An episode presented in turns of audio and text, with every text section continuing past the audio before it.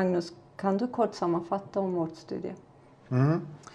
Vi ville undersöka om de arbetssökandes utseende påverkar vilket bemötande och vilken behandling man får på arbetsförmedlingen. Och vårt fokus var att se om man får olika behandling beroende på om man uppfattas ha ett stereotypiskt svenskt utseende eller inte. Och då gjorde vi en undersökning där arbetsförmedlare då fick möta ett antal arbetssökande i dataprogram. Och där tog man beslut om att rekommendera personer till arbetsmarknadsutbildningar. Och genom det upplägget på studien då så kunde vi då se om utseende påverkar den här rekommendationen, givet då i övrigt att de har samma kvalifikationer. Och den här undersökningen genomfördes på över 400 arbetsförmedlare då.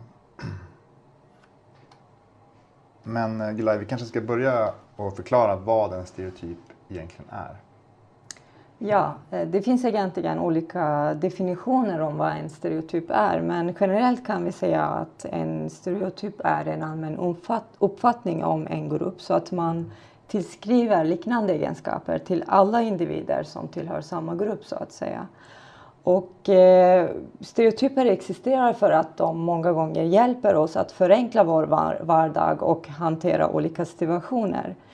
Om man ska ge ett exempel, istället för att göra en ny bedömning varje gång vi träffar ett barn när vi kör bil, så kan vi ha uppfattningen om barn är oförutseende och vi ska köra försiktigt så fort vi ser ett barn så att säga.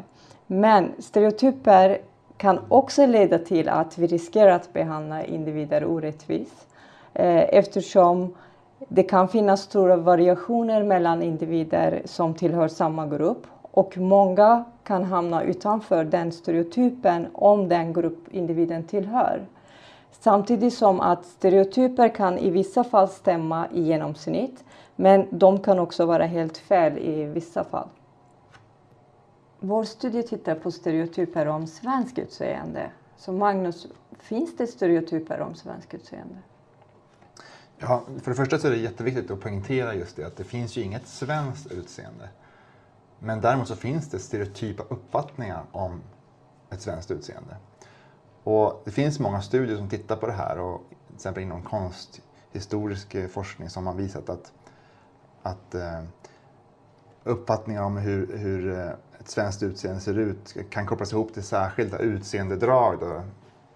Från början av 1800-talet har man följt det här, och att det finns fortsätter att existera idag.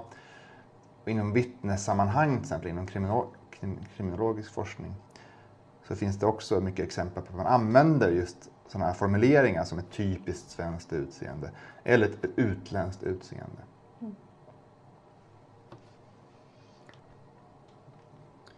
Men Gülay, kan stereotypa uppfattningar påverka människors möjlighet på arbetsmarknaden? Ja, det finns många svenska och internationella studier som visar att stereotyper kan påverka människornas förutsättningar på arbetsmarknaden, och att diskriminering är ett betydande problem för personer med utländsk bakgrund. Det finns till exempel flera studier som har visat att jobbansökningar med utländskt klingande namn, trots identiska kvalifikationer, i lägre utsträckning kallas till intervju jämfört med ansökningar med svenskklingande namn. Och likaså har man inom forskningen visat att det finns diskriminering även på bostadsmarknaden, i utbildningssystemet och i andra sammanhang. Och en av förklaringarna till dessa resultat kan såklart vara existensen av stereotypa uppfattningar. De flesta ekonomiska studier har dock tittat på diskriminering på arbetsmarknaden. Vår studie är den första som tittar systematiskt på diskriminering bland myndighetsutövare.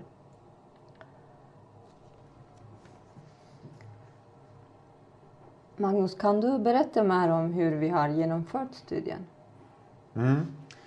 Vi ville ju titta på hur utseende påverkar vilket bemötande och behandling arbetssökande får. Sen vill vi också ha chansen att ta hänsyn till hur personen pratar, om man pratar med en brytning eller inte. Så det första vi gjorde var att vi åkte ut till olika arbetsförmedlingskontor och tog kontakt med arbetssökande som ville delta i den här undersökningen. De som ville det, då fotograferade vi dem och spelade in ett antal röstmeddelanden.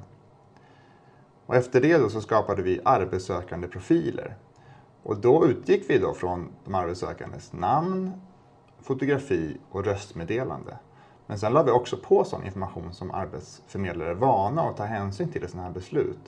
Till exempel om utbildning och erfarenhet och inskrivningstid. Och så la vi upp det här som en profil som ser ut ungefär som, det liknade det som finns i AIS. Sen skapar vi ett dataprogram där arbetsförmedlarna möter de här arbetssökande profilerna. Och där skulle de då utifrån en profil med fotografi och lyssna på ett röstmeddelande. Och sen skulle de göra ett antal bedömningar om behovet av att få gå en utbildning för den här personen. Vilken förmåga de hade att klara av utbildningen och också chans att få jobb efter. Och sen det slutgiltiga var att man då fick träffa 2 arbetssökande på samma gång. Men det fanns bara en plats till den här arbetsmarknadsutbildningen. Och då var man tvungen att prioritera en av de arbetssökande. Och det här var ganska naturligt för det, när vi genomförde undersökningen under 2012 så var det då att det ofta fanns ont om platser. Så det var ett naturligt val att man var tvungen att prioritera. Så genom att kombinera information då om hur de arbetssökandes utseende uppfattas och sen i vilken grad de prioriteras till att få gå en arbetsmarknadsutbildning så kan vi se hur då utseende påverkar chansen att bli prioriterad. Och det här kan vi göra då givet att man pratar på samma sätt, att man har samma chans till att få jobb efteråt och samma förmåga att klara av utbildningen. Gülay, vilka resultat hittade vi då? Ja, våra resultat ger stöd till att stereotyper existerar och att de också påverkar arbetsförmedlarnas beslutsfattande. Så för det första ser vi att ett utseende som uppfattas som stereotypt svensk i högre grad uppfattas också som att vara pålitlig och ordentlig i högre grad. Och vad det gäller tal så finner vi ett liknande mönster. Så vi hittar att en röst som uppfattas tala med brytning uppfattas också i högre grad som trött och i mindre grad som trevlig och ambitiös. Och vad det gäller den andra delen av undersökningen, det vill säga den delen som gäller vilka som rekommenderas till arbetsmarknadsutbildning, ser vi att arbetsförmedlarna prioriterar att ge utbildning till arbetssökande som uppfattas tala med brytning. Men givet hur den arbetssökande talar ser vi att arbetsförmedlarna också prioriterar de som uppfattas ha ett stereotypiskt svenskt utseende i högre grad till arbetsmarknadsutbildningar. Ett exempel som kan förenkla tolkningen av resultaten är att om vi tänker att det finns 2 arbetssökande, ingen av dem har brytning i sitt tal, så om arbetsförmedlare jämför mellan de 2 arbetssökande så prioriteras den arbetssökande som uppfattas ha stereotyp svensk utseende i högre grad till arbetsmarknadsutbildning jämfört med den andra arbetssökande. Men Gülay, ungefär hur stora är de här effekterna? Ja, då kan det vara bra att jämföra en arbetssökande som uppfattas ha stereotyp svensk utseende i högsta grad med en arbetssökande som uppfattas ha en sån utseende i lägsta grad. Och en jämförelse mellan de 2 individerna skulle ge oss att den första individen har 50% högre chans att bli prioriterad till en arbetsmarknadsutbildning jämfört med den andra. Magnus, våra resultat visar att å ena sidan prioriterar arbetsförmedlarna arbetssökande som uppfattas tala med brytning. Men å andra sidan prioriterar de som uppfattas ha ett stereotypt svenskt utseende. Det är kanske bra att vi förklarar lite grann hur det här går ihop. Mm. Under perioden som vi genomförde undersökningen så var arbetssökande födda utanför Europa en utsatt grupp som skulle prioriteras. Och brytning kan ses som ett tecken på att den arbetssökande är född utanför Sverige och därmed ska prioriteras. Så vi tolkar de här resultaten som att arbetsförmedlarna följer de riktlinjer som finns.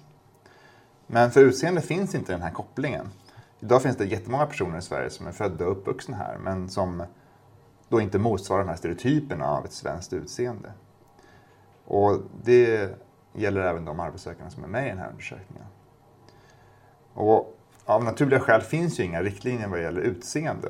Så då ges arbetsförmedlarnas personliga bedömningar större utrymme, och då kommer även stereotypa uppfattningar fram och påverka i större grad. Okej, men nu är det så vi hittar ju att det främst är manliga arbetsförmedlares beslut som påverkas av de här stereotypa uppfattningarna. Hur kommer det sig? Varför är det så? Ja, det är en väldigt bra fråga som vi egentligen inte kan besvara. Men det vi kan säga är att de resultat vi hittar liknar det resultat som tidigare har hittats i forskningen. Det vill säga att det oftast är män som diskriminerar. Magnus, vad kan vi på Arbetsförmedlingen göra för att minimera risken att stereotyper påverkar vår beslutsfattande? Ja, den här studien har ju i sig visat att det finns stereotyper och om vissa grupper och att det kan påverka arbetsförmedlares beslutsfattande. Så vi tror att det är ett viktigt första steg att synliggöra att det här existerar. Och sen kan det nog vara lätt att avfärda det här som att ja visst finns det stereotyper men jag själv har inga sådana. Jag tror att det är först när vi insett att vi alla går runt med sådana här stereotyper som vi verkligen är beredda att ta itu med de här. Och på så vis tror vi att det här tankesättet med stereotyper och diskriminering måste finnas med hela tiden när vi diskuterar, när vi tänker på vårt arbetssätt, hur vi förhåller oss i utbildningar, så att vi blir medvetna och hela tiden kritiskt granskar oss själva och de beslut vi tar.